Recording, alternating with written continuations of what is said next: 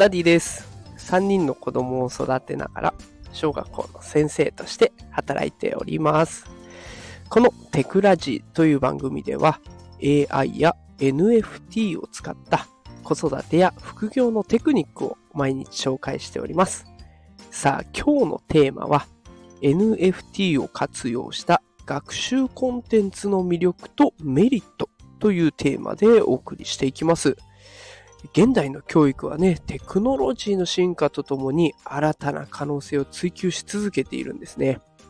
で、最近注目を集めている NFT もご存知でしょうかね。きっとね、スタンド FM をお聞きの方だったら一回は聞いたことあるよという方いらっしゃるんじゃないでしょうか。この NFT、 non-fungible token と呼ばれるものですね。ブロックチェーン技術を活用したデジタル資産の一種であります。で、そのね、特殊な性質から教育分野においても注目を浴びているところです。まあ、とはいえね、具体的にじゃあどのような学習コンテンツに活用できるのかっていうのが、イメージが湧かないという方も多いと思いますので、今回の放送では NFT を活用した学習コンテンツの可能性と効果的な活用方法について結論から順に詳しく解説していこうと思っております。NFT が教育現場にもたらすメリットとか具体的な事例を通じてね、新たな学習体験の可能性を一緒に探っていきませんかでは早速いきたいと思います。まずは結論ですね。NFT を活用した学習コンテンツは教育分野においてね、革新的な変革をもたらす可能性があります。で、そう考える理由が4つあります。1つ目、所有権の確立と希少性、珍しさの強調ですね。NFT を活用することで学習コンテンツの所有権を明確化して学生がそれを所有することができるんですね。で学習者は自分自身が持つ NFT を通じて学習の成果やスキルを具体的に証明することができます。で、これどういうものか事例とともに説明すると、学習者が特定の課題をクリアするたびに、それに応じた NFT バッジを獲得獲得する仕組みを導入することができるんですね。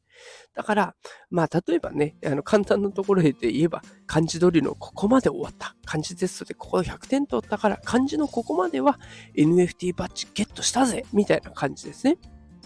だからここまでドリルも終えたし、テストでも合格できたよっていうので自分自身に所有権もあるし、しかも、ああ、君はここまで終わったんだ、すごいね、みたいな珍しさも強調できるわけですね。で、これが理由の2つ目ともつながってくるんですけれども、学習成果の可視化と評価基準の明確化。でこうすることで学習成果を可視化することに役立ちますよね。君はここまで終わってるんだねっていうのが誰の目に目から見ても明らかになる。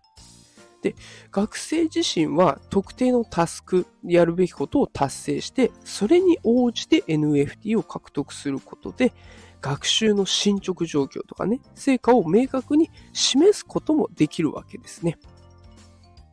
で、これ、あの、例えばですけれども、グループプロジェクトとかコラボレーション活動をするってなった時に、同じ目標、チームで同じ目標を達成するために NFT を活用するっていうこともできるわけですね。複数の学生が学生が協力して特定のプロジェクトを完了した場合に共有の NFT を獲得することができる。で、こうなってくると、こう仲間内でもね、一緒に頑張ってやっていこうぜ、みたいなこともつながってくるわけですね。で、そこで評価基準としてね、仲間とこういうことが達成できれば NFT を上げられますよっていうことも示せれば、評価基準も明確化されるので、子供たちからしたらね、何をやったらいいのかが明確化されるので、すごく活動しやすくなるわけです。で、この人との関わりっていうところが理由の3つ目にもつながってきますが、理由の3つ目、学生間の競争と協力の促進。これも NFT で可能になりそうです。NFT を活用した学習コンテンツでは、学生間での競争とか協力を促進することができます。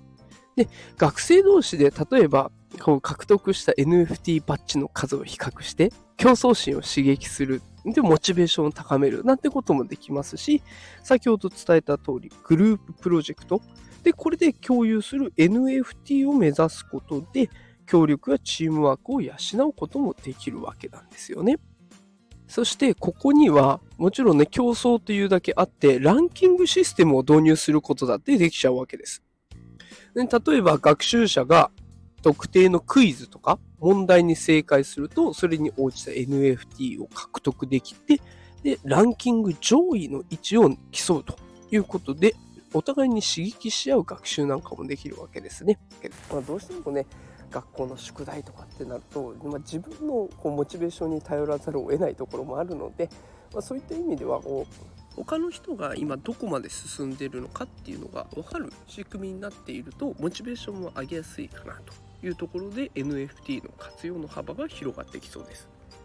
えそして最後ですね。理由4つ目。えモチベーションの向上と長期的な関与の維持。でこれモチベーションという言葉今出てきましたけれどもこの NFT を使うことで学習のモチベーションを上げることができますでこれは先ほど申し上げた通りですでこれ NFT を貯めていくっていう方向性でもモチベーションの向上にもなるしこれ結果的に貯めていくコレクターみたいな感じになっちゃえばね長期的に勉強に関わるっていうことも可能になってくるわけですね。でそんな意味でこう長期的に関わってくると認定証明を NFT で出すこともできるんですね。で最近出てきているところだと、え大学の卒業証書が NFT になってるとかいうところも実際出てきているのでこんな感じでね長い目で見てこう学習と関わってくるでそれがしかも NFT で誰の目から見ても明らかに証明されるっていうことが可能になれば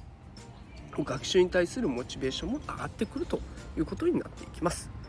さあということで今日はねたくさん喋っていきましたが理由、えー、どうしてね私がこう NFT が教育分野において革新的な変革をもたらすのかということで理由4つ伝えました。1つ目所有権の確立と希少性の強調。僕はこういうことを今やってるんだよとか、ね、ここまで進んだよすごいでしょってちゃんと証明できる。で理由2つ目は今のとつながるところで学習成果の可視化と評価基準の明確化でここまでやったっていうのが見えに見える形になるしかも評価基準がここになるからこれクリアしたら NFT あげるよっていうのでしっかりとした目的意識も生まれる。で理由3つ目はそれに合わせて学生間で競争したりとか協力するっていうことも促せる。で最後理由4つ目はモチベーションの向上と長期的に学習に関与しようとする関与の維持が生まれるというところで紹介をさせていただきました。で NFT を活用した学習コンテンツっていうのはね教育分野において革新的な変革をもたらす可能性があります実際これもう大学では取り入れてるところもあるし高校でもねあの NFT を取り入れて実際動き出しているところもありますのでそういった波がこれからも着実に来るんじゃないかなと思います。もしまだね NFT に触ったことがないよという方いらっしゃれば、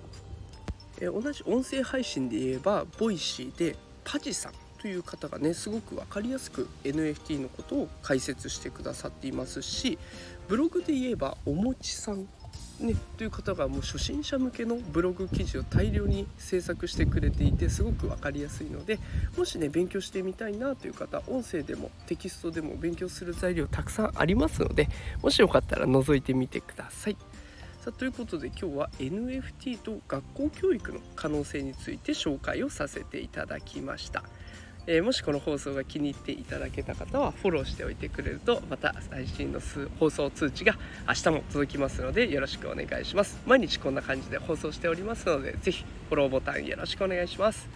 それではまた明日お会いしましょう。今日も最後まで聞いてくださってありがとうございました。それではさようなら。